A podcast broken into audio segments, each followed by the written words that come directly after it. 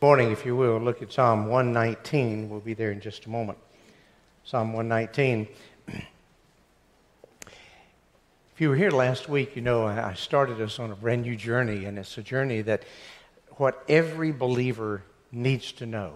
You know, it doesn't matter how long you've walked with the Lord, the most seasoned saint has a demon of doubt get a hold of them every now and then and try to turn them every which way but loose.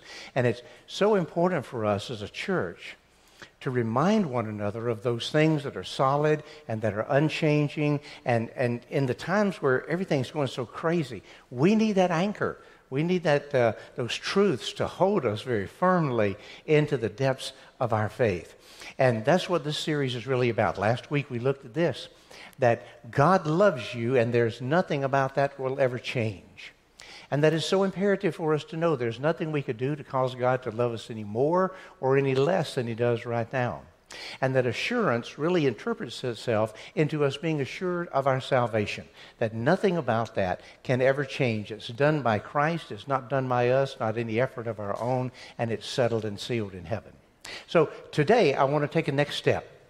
The next thing that I think every believer needs to absolutely know and to be reminded of over and over again in their spiritual walk is this the Bible can be trusted as the eternal Word of God. The Bible can be trusted as the eternal, inerrant, infallible Word of God, truth without any mixture of error whatsoever. And I know that's a bold thing to say in the world in which we live right now, but this is absolutely the premise that this church has been built on and the reason it has been so successful so many, many years. I want every one of you here to be able to leave this place with a renewed confidence that the Bible you hold in your hand is God's love letter to you and is there to tell you how to believe and how to behave. And all we have to do is bring ourselves in line with that. Okay? Now, why can I say that with such absolute sincerity? How, how can I say that with a straight face? How can I say that and, and know that this is absolutely, incontrovertibly true? Well, I take you to Psalm 119. It's right in the middle of your Bible. And in Psalm 89, I want you to turn here. And this is actually a passage that Jesus would refer to. But look with me at this Psalm 119, verse 89. Forever, O Lord, your word is settled in heaven. Forever, O Lord, your word is settled, is accomplished, is finished in heaven. Let's pray. Holy Spirit, you are the one who hovered over all of those who had a part of these words being uttered and recorded. And you have overseen the protection of them throughout millennia. You have withstood every attack of humanism and science, and your word still stands eternal in the heavens. And your people, your children today, Lord, we need to be encouraged. We need to be reminded that we can absolutely trust our Bible as your message to us today.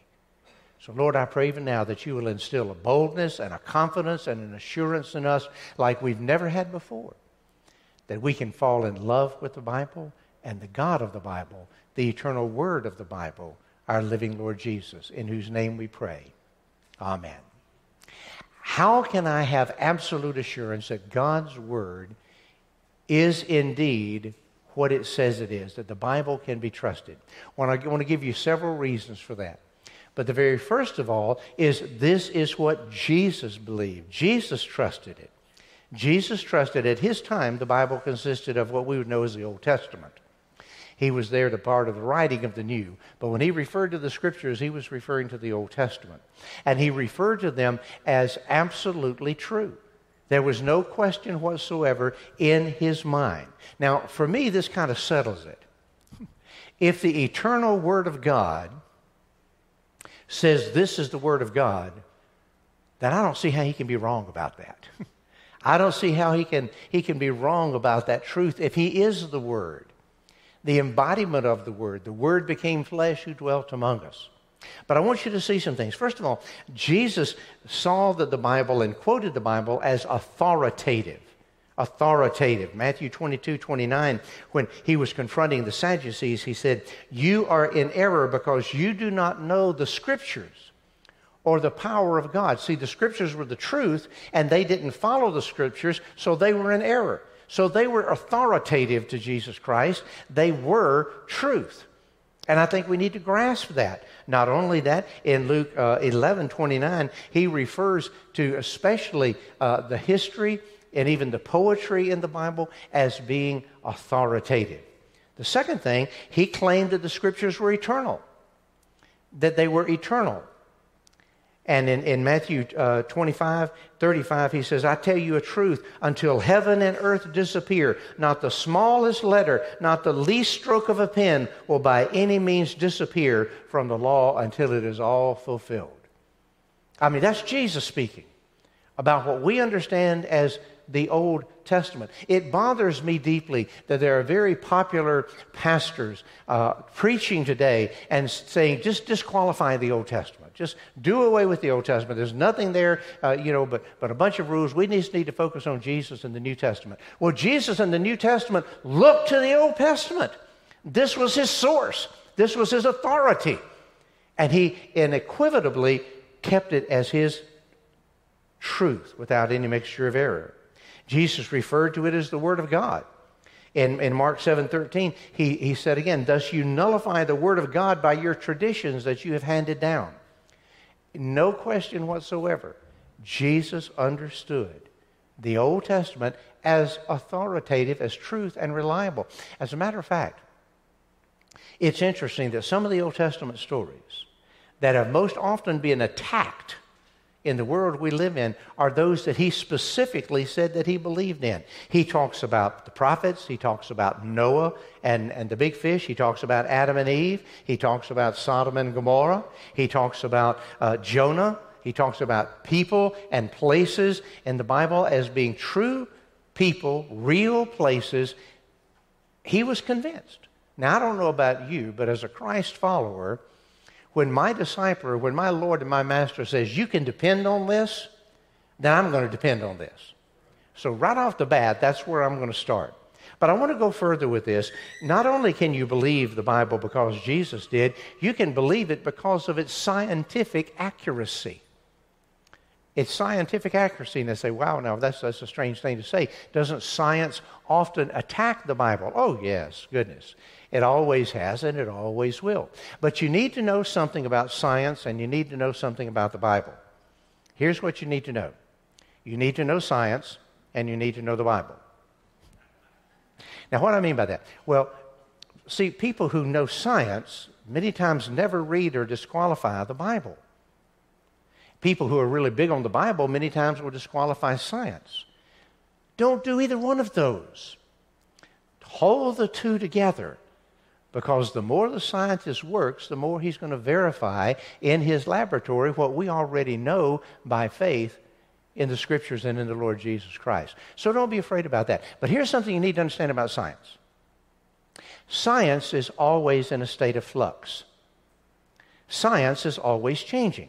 Because it's learning. A best scientist will tell you we're always learning, and so because we're always learning, we're always changing. There are very few things that are hard and fast anymore that used to be held as incontrovertible by scientists. If you ever have the opportunity to go to, to Paris, you go to the, to the great library there, the Louvre, and they have a whole wing of the library dedicated to science books. Listen, if you lay them down, there are three and a half miles of science books there. All of them have been discarded as being in error. All of them. Because they have been proven wrong by science as science continues to grow. Science is always in a state of flux. The Word of God never changes. We just read that a moment ago. Forever and ever, your Word is eternal in the heavens, it doesn't change. And we need to understand that and hold on to that. But the Bible is not a science book, but when it speaks about scientific things, it's accurate. Long before man really understood the cycle of water, known as hydrology, they found in the Bible how it really works. Now, what this cycle is, you know, water in the ocean and in the rivers, it evaporates, okay, goes up, and then it condenses and distills in the air. It turns into water droplets, it falls back down, nourishes the ground, flows into the rivers, out, and then this cycle goes over and over and over again. Hydrology. The oldest book of the Bible is the book of Job. Now, I don't mean oldest in its content, but oldest in how ancient the literature it really is. It is the, the book of Job. And here's, here's what Job says in Job 36, 27, and 28. He, God, draws up the drops of water. They distill, and rain then comes from the midst, and the clouds pour down and drip upon man continually. Now, he's not speaking about science, but he's speaking scientifically. The oldest piece of literature we know. Now, was Job a scientist that understood all this? No. But Holy Spirit did because he was part of the creating of all of that. So hydrology was taught in the Bible long before men ever understood it. The Bible teaches that the earth is suspended in space. The ancient Egyptians thought that the earth was held up by, by pillars. The ancient Hindus believed it was carried on the back of giant elephants.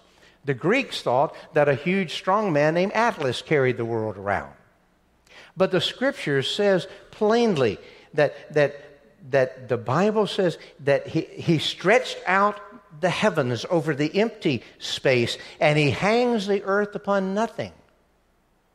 Before science understood this, the Bible declared it understand that the Bible is not a science book, but when it speaks about things having to do with science, it's always true.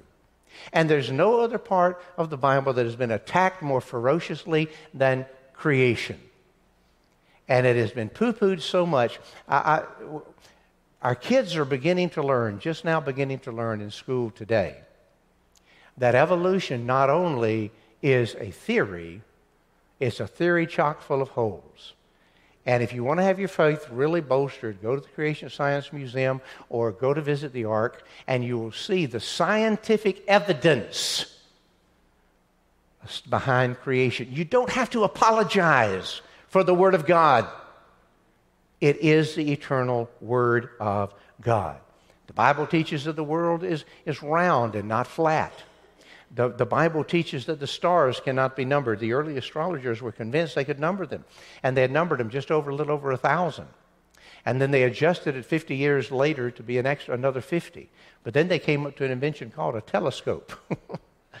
and then they began to find out that the stars are too numerous to be numbered, exactly what the Bible has always said. The Bible talks about the physiology of man, about how man is made up. And the Bible taught long before man understood it that life is in the blood. That life is in the blood. Early medical science didn't understand that. And, and, and, they would bleed people, they would leech people. George Washington probably died because he was bled too much, he was leeched too much because it was bad blood and it had to be taken out. Not understanding that life is in the blood. And, and you, you, you take out the blood, you take out life. Medicine is constantly changing. Anybody here over 50 years old knows that.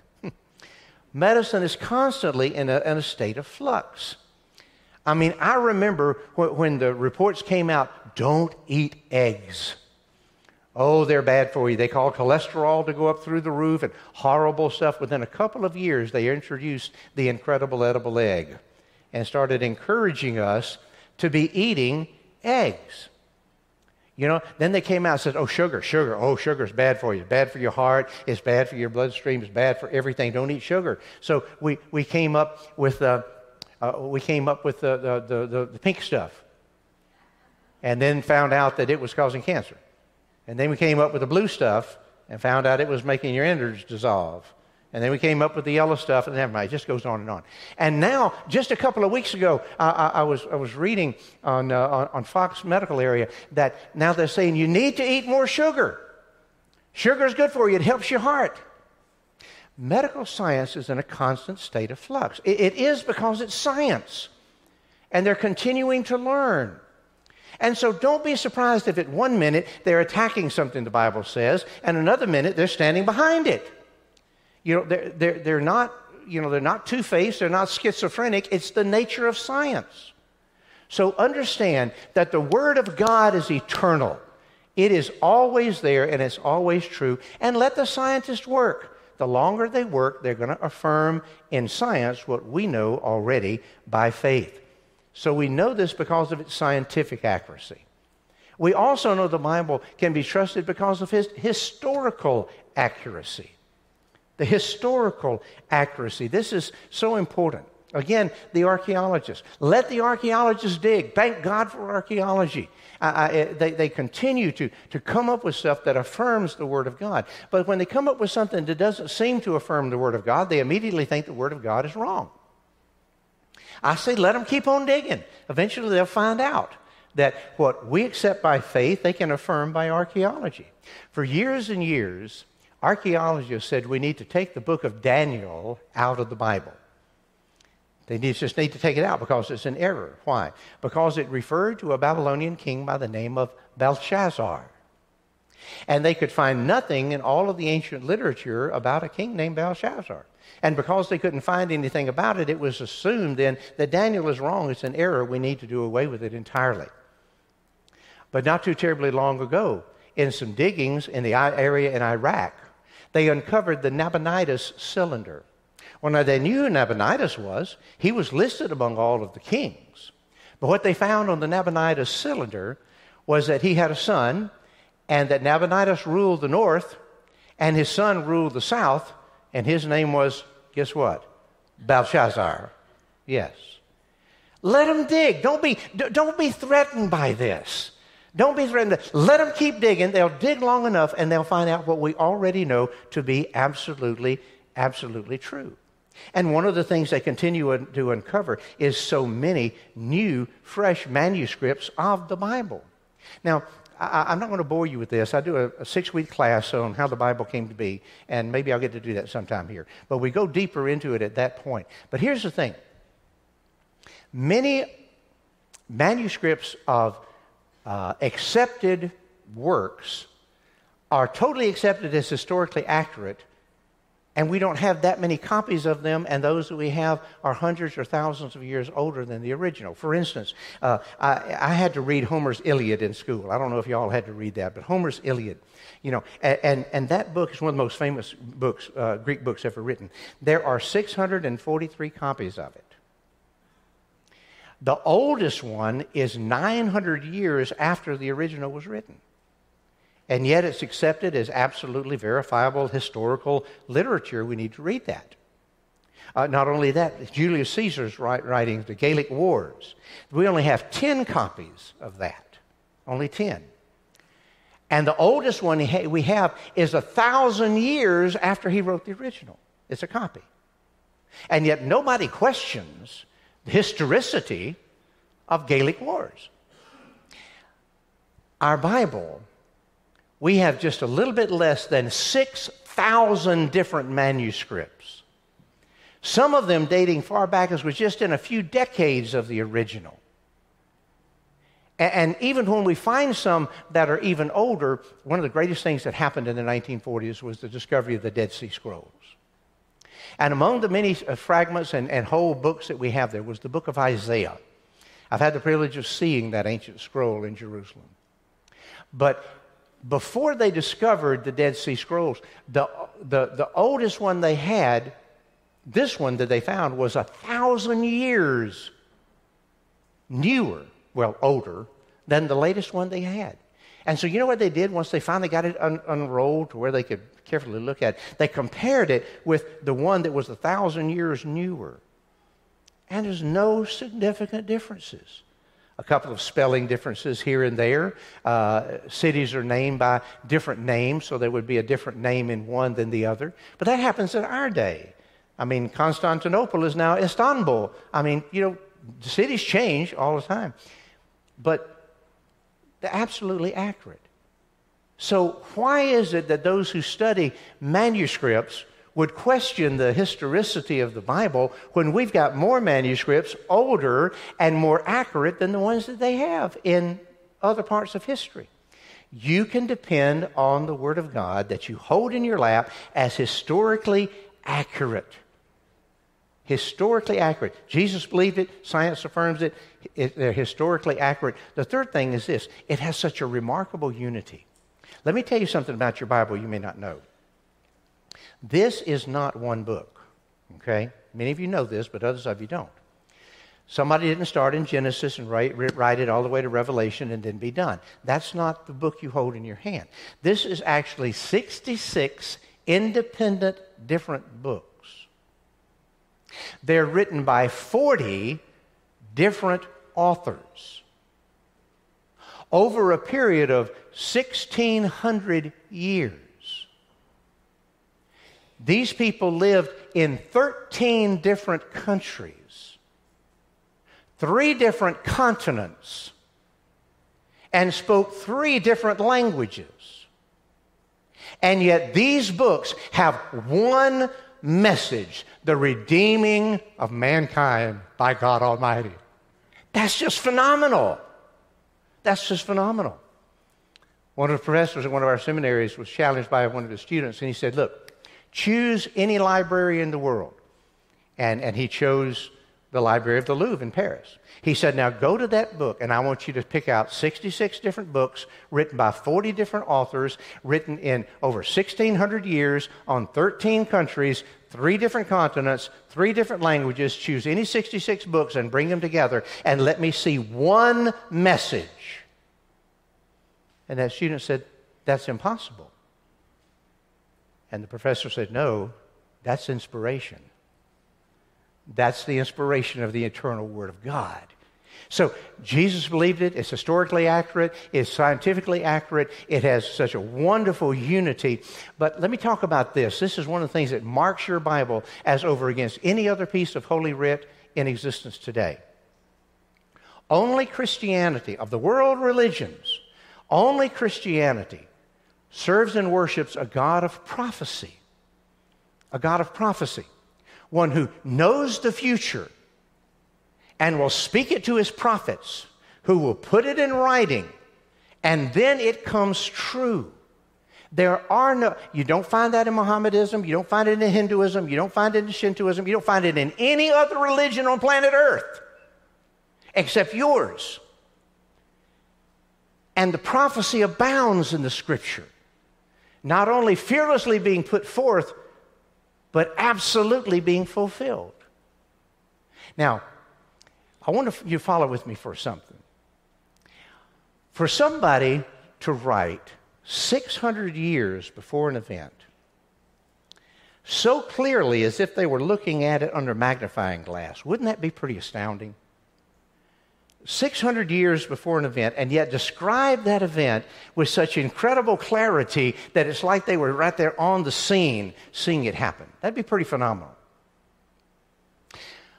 What would be the likelihood?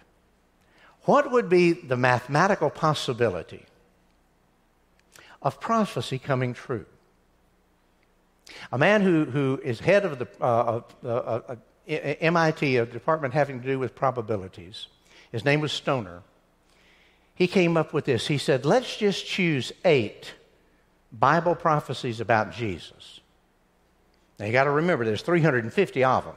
But let's just choose the eight absolutely most uncontested, these were fulfilled by Christ. What's the probability that hundreds of years before Christ was born, that, that somebody would utter such incredible, clear, precise prophecy. What's the probability of that coming true?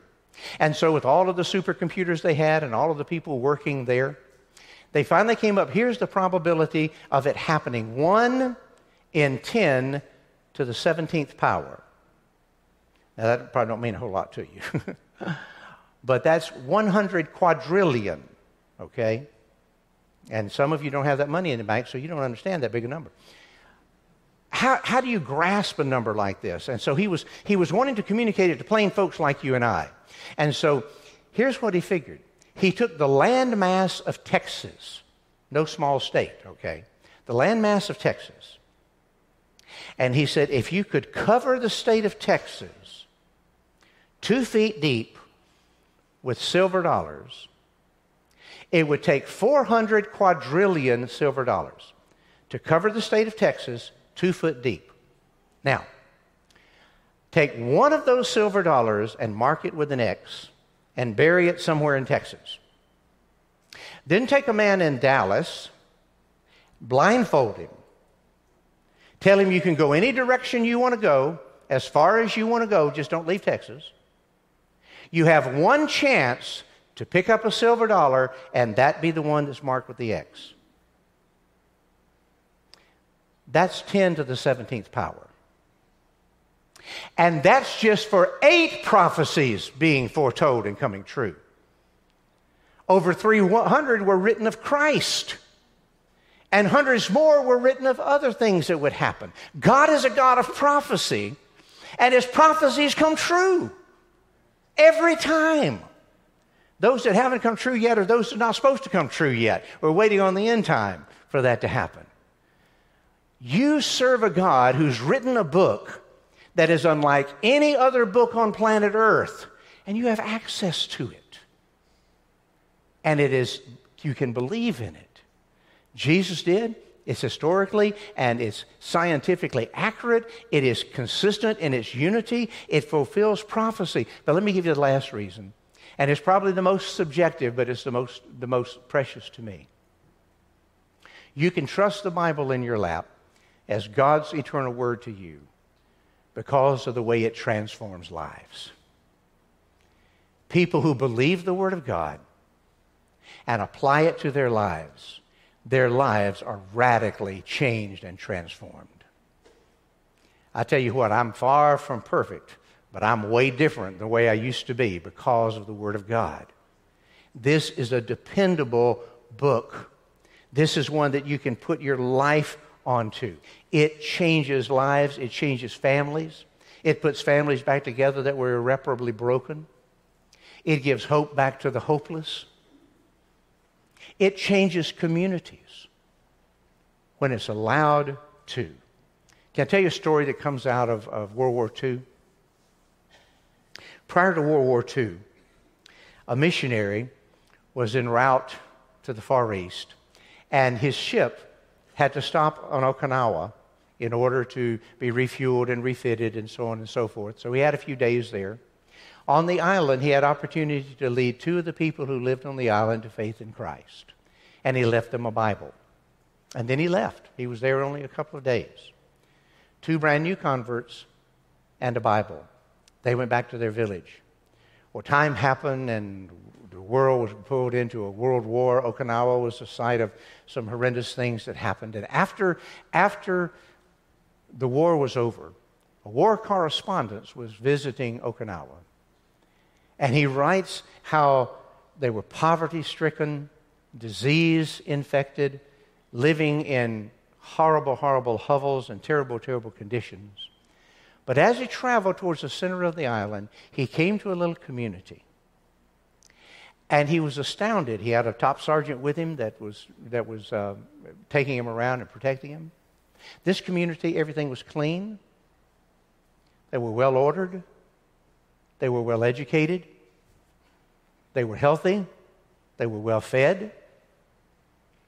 And, and they asked, what, What's everywhere on the island is different? And so someone brought them to these two men, and they were the two men the missionary had led to faith in Christ. They had come back to their little village with the Bible, and they had shared the truths of the Scriptures. And that community decided they were going to build their lives on the Scriptures. And they survived the ravages of the war, but not only that, they were a jewel in the midst of the destruction there. You can read about that phenomenal little community. I don't know if I say this word right, but the name of the community is Shemabuke. And the journalist stayed there to find out what was the secret of the power. And here's what his, his um, top sergeant said that was with him. He said, You know, maybe we've been fighting this battle using the wrong weapons. Indeed. Changed lives are the greatest power that you can point to of how the Bible is indeed the Word of God. I want you to leave here today without any question whatsoever that the Bible you hold in your lap can be trusted for you to build your life on, for you to know how you're to believe and how you're to behave. It's all right there. And this church has been built on that premise. And if you're looking for a place that you can be that honors the Word of God and seeks to follow the Word of God and people who want to live according to the Word of God, you've just found a home because that's who we are and that's what we do. If you haven't come to the place that you've asked Jesus to be the boss of your life, this may sound a little strange to you. But once you've asked Christ to come into your life, Holy Spirit living in you opens your eyes in a way you did not even know possible to read and to be blessed by this book. So, what I want you to know, what I want you to remind yourself of over and over again, is this book can be trusted. I can build my life. I can raise my family. I can do my business. I can do everything according to this book. Will you pray with me? Father God, I just pray that Holy Spirit would send an unusual sense of confidence upon us. That in the same way that we can know that we're eternally saved, we can know that your word is eternally settled in the heavens. And we can build our lives, we can build our families, we can build our businesses and schools and communities on the solid rock of the eternal Word of God. Holy Spirit, bolster our courage. We have nothing to be ashamed of and nothing to apologize for by believing in your word.